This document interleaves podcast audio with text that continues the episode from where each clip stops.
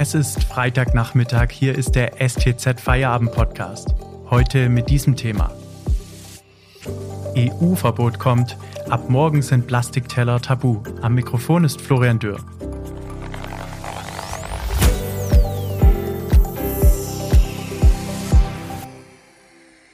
Geschirr aus Plastik hat bei der Geburtstagsparty einen entscheidenden Vorteil.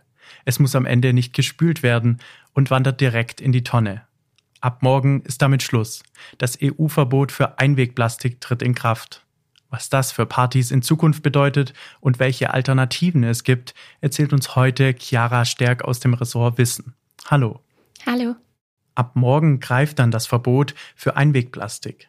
Der eine oder andere wird beim Einkaufen noch auf Einwegplastik stoßen, doch bestimmte Produkte dürfen nicht mehr produziert und in den Handel gebracht werden. Welche Produkte betrifft dieses Verbot nun? Also verboten sind ab morgen Plastikstrohhalme, ähm, Rührstäbchen, Einweggeschirr aus Kunststoff oder Styropor, aber auch Wattestäbchen und Luftballonstäbe.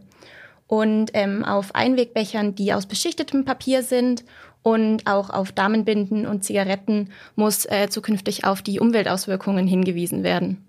Und der Grund für dieses Verbot ist sicher der viele Verpackungsmüll, oder? Genau, in Deutschland wird mehr und mehr Verpackungsmüll produziert. 2019 waren das 72 Kilogramm pro Kopf in Privathaushalten und damit vier Kilo mehr als im Jahr davor. Und durch Corona, da sind sich Expertinnen und Experten einig, ähm, ist es durch die vielen Online-Bestellungen ähm, noch mehr geworden. Und das Problem ist eben, dass ein Großteil, also man sagt bis zu 80 Prozent an Glas, Papier und Pappe recycelt werden kann. Bei Kunststoff ist es aber anders. Da kann nur die, äh, die Hälfte etwa recycelt werden und die andere Hälfte wird verbrannt. Und das, dazu kommt noch, dass das Recycling teurer und aufwendiger oft ist als die Neuproduktion. Und ein Teil dessen, was recycelt wird, wird außerdem exportiert. Deutschland ist da äh, europaweit Exportmeister, was den Müll angeht.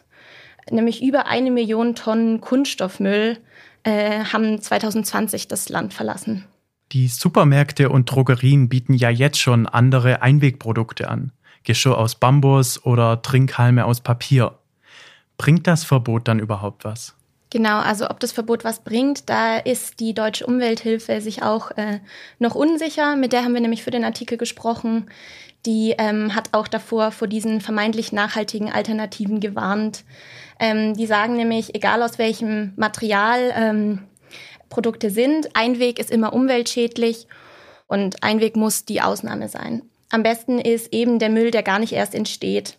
Deshalb sagt die Deutsche Umwelthilfe auch, dass es wenig bringt, wenn Einwegprodukte aus Plastik verboten werden, aber aus Papier ähm, noch erlaubt sind und eben die umweltfreundlichen Alternativen von der Politik nicht gefördert werden.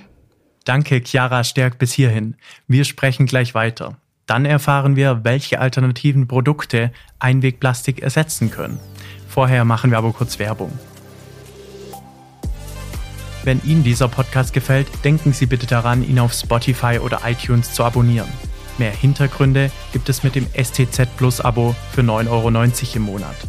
Lesen könnten Sie dann zum Beispiel diesen Artikel von meinen Kolleginnen Katrin Meyer-Sohn und Leonie Rodacker. Bosch, Trumpf und Allianz, wer welche Summen an die Parteien spendet. Einfach auf den Link in der Podcast-Beschreibung klicken. Unterstützen Sie Journalismus aus der Region für die Region. Dankeschön. Im heutigen Feierabend-Podcast sprechen wir mit Chiara Stärk aus dem Ressort Wissen über das EU-Verbot von Einwegplastik. Chiara, in den kommenden Jahren wird es ja noch weitere Regelungen geben, um den Verpackungsmüll zu reduzieren. Welche sind da genau geplant? Ab 2022 soll es eine Pfandpflicht für Einweggetränkeflaschen und für Dosen geben.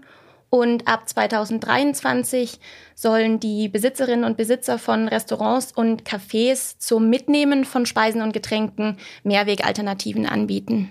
Und wie reagieren denn die Menschen in Deutschland auf diese Verbote?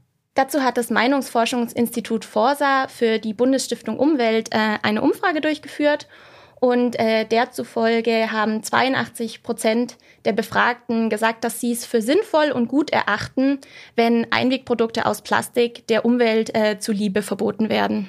Welche alternativen Produkte können Einwegplastik denn in Zukunft ersetzen? Genau, da gibt's einige. Ähm, ich würde mal anfangen mit den Recups und den Rebowls. Das sind ähm, wiederverwendbare Plastikbecher und äh, Plastikschüsseln, eben für Kaffee oder auch Speisen.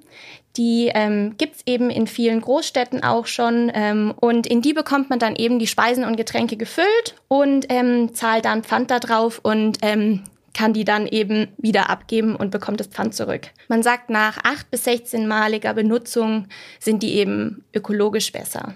Dann gibt's außerdem auch noch Trinkhalme. Also da gibt's diverse Alternativen für Trinkhalme, zum Beispiel aus Edelstahl, Glas, Kunststoff oder auch Bambus. Und ähm, die haben natürlich in der Herstellung einen größeren CO2-Fußabdruck, aber das rechnet sich durch die mehrmalige Benutzung. Und ähm, Kunststoff und Bambus ähm, sind aber nur bedingt geschickt, weil es da zu Verfärbungen kommen kann und die sind auch nur schwer recycelbar. Dann gibt's auch noch, ähm, jetzt weniger auf der Seite von den Verbraucherinnen und von Verbrauchern, mehr auf unternehmerischer Seite, gibt's die Laseraufdrucke auf dem Gemüse. Das ist ein Verfahren, das nennt sich Natural Branding, das da gerade getestet wird.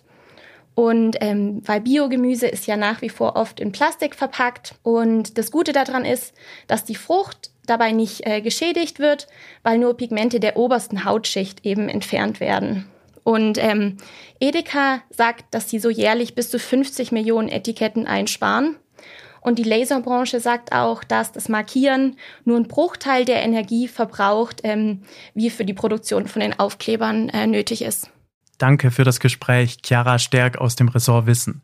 Am Montag gibt's dann den nächsten Feierabend-Podcast.